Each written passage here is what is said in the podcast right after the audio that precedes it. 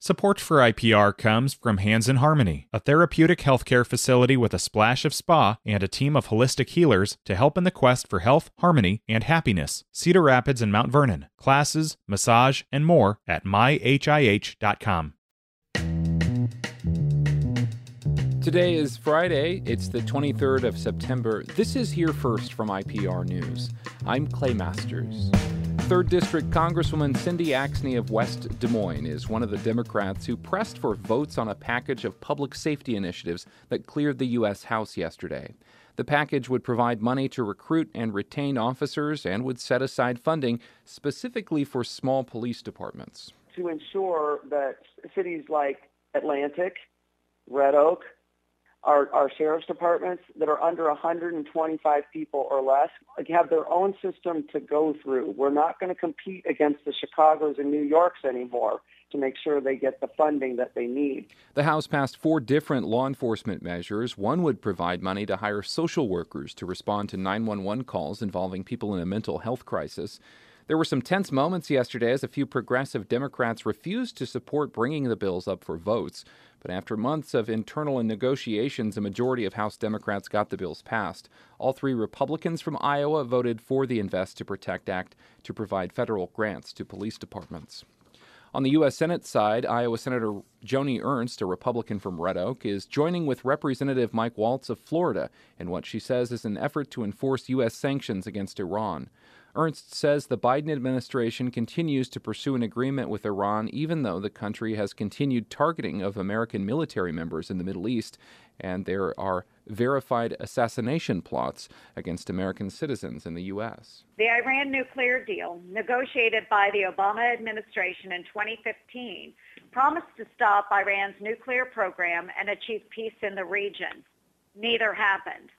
In fact, Iran's terror operations increased and their nuclear program was not comprehensively dismantled. Ernst says the previous administration proved that a tough stance is needed with Iran. The U.S. Capitol police officer who diverted a mob of rioters away from the U.S. Senate on January 6, 2021, has testified at an Iowa man's trial in Washington. Doug Jensen of Des Moines is charged with a number of felonies, and four Capitol police officers testified at his trial on Wednesday. A video last year showed Jensen leading a line of rioters confronting Capitol Police Officer Eugene Goodman.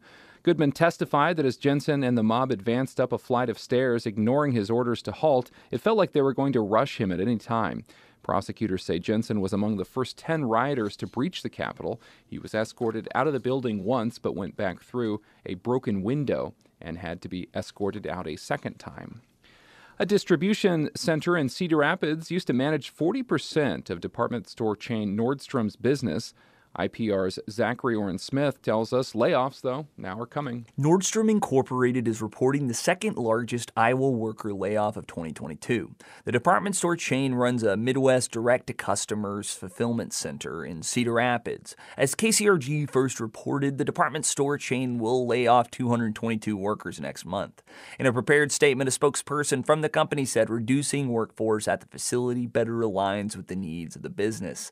The state requires companies with more more than 25 employees to report shutdowns or layoffs of 25 or more employees for periods exceeding six months. The largest reported layoff this year was at Cedar Rapids Toyota Financial Services, which laid off 322 employees in July. And staying in Cedar Rapids, school superintendent Noreen Bush will resign at the end of this school year. The Cedar Rapids Gazette reports Bush, who went on medical leave Monday, will remain superintendent during her medical leave through June 30th of 2023. In a letter to the community, it's revealed Bush will turn her focus onto her health and has submitted her resignation to the board. Details of a national search to hire her successor will be released later. The Cedar Rapids School Board unanimously approved a three year contract with Bush in February of 2020. She is the first woman to serve as superintendent in Cedar Rapids and is likely one of the highest paid superintendents in the state. This is Here First from IPR News. Can we heal the environment? In Kansas, we're working on it. Up From Dust is a podcast about how humans reshaped the world to fit urban landscapes and agricultural needs. We'll meet the people who are rolling up their sleeves to find more sustainable ways forward. Listen to Up From Dust from KCUR, part of the NPR network. Two thirds of farmers said the pandemic affected their mental health, according to an American Farm Bureau poll. In response, the U.S. Department of Agriculture has awarded grants to states across the country to help improve mental health outreach among farmers. As IPR's Kendall Crawford reports, some Midwestern states are distributing the resources not only to farmers, but also to the business and community members they interact with daily. And a warning for our listeners this story mentions suicide. The backyard of Doug Fuller's farmhouse in Cambridge, Iowa, is full of brightly colored flowers. Okay, then I got impatiens and more vinca. And then this is just a hodgepodge. But this time last year, of, uh, this same garden was bare, as Fuller was in the middle of a year long battle with severe depression and suicidal thoughts. hopeless. Hopelessness, you know, is probably the biggest thing you think of because, you know, when, when this goes on for month after month after month, you know, you just feel like, is this ever going to improve? He doesn't know what triggered it. Maybe it was the way a windstorm flattened some of his crops. Maybe it was the isolation of COVID. But he does know he only got better after he asked for help. I just don't see any reason to to have kept all this, you know, to myself because it's it was as real as you know we are sitting here today. This experience of farmers grappling with suicide is devastatingly common. Farmers and ranchers are nearly two times more likely to die by suicide in the U.S. compared to other occupations, according to the Centers for Disease and Control Prevention. Many hesitate to tell someone. They're reluctant to reveal what they perceive as weaknesses, uh, when indeed uh, uh, admitting that we need help is a strength, not a weakness. That's Michael Rosmann, an agricultural behavioral specialist based in southwest Iowa. He says farmers face a lot of factors out of their control weather, commodity prices, global markets, and that can lead to a lot of stress. What makes a good farmer, independence, a willingness to take risks, can work against them when they need help. But farmers often trust those in the ag business. They often show the signs of distress to people who they work with regularly. They will tell people who are perceived to be on their side about what they're going through. That's why the Iowa Department of Agriculture is taking its mental health outreach beyond the farm to banks, to veterinarian offices, to pesticide safety trainings. They're equipping people who interact with farmers on how to identify distress and refer them to resources. At the annual Farm Bureau Agency meeting in Ute, a small town in western Iowa, Donna Mills steps up to the microphone. I just want to point out a few pages with some valuable resources. She directs the the crowd to the pamphlets sitting in front of them. They're packed full with suicide warning signs and hotline numbers. The outreach coordinator says sometimes this presentation is met with awkward laughter. Other times, she sees its impact.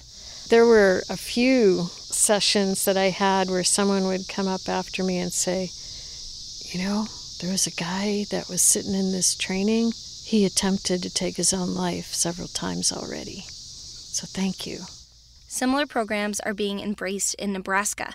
In 2019, the Department of Agriculture began to offer two hour workshops to help community members understand farm stress. The workshop's facilitator, Glennis McClure, says the goal is to teach participants how to talk to a producer in crisis and how to ask that really important, really difficult question Are you thinking about suicide? we really shouldn't be afraid of reaching out and trying to you know find out where people are in that scheme of things it is something that we asked folks in in the workshop to practice Back in Cambridge, Fuller says he's not sure where he'd be if no one asked him that question. Last year, he didn't always believe he'd make it to the next harvest, but he says it helped that his family and friends never stopped insisting he would. In Cambridge, I'm Kendall Crawford, IPR News. If you or someone you know is struggling with suicidal thoughts, you can call 988 anytime for help.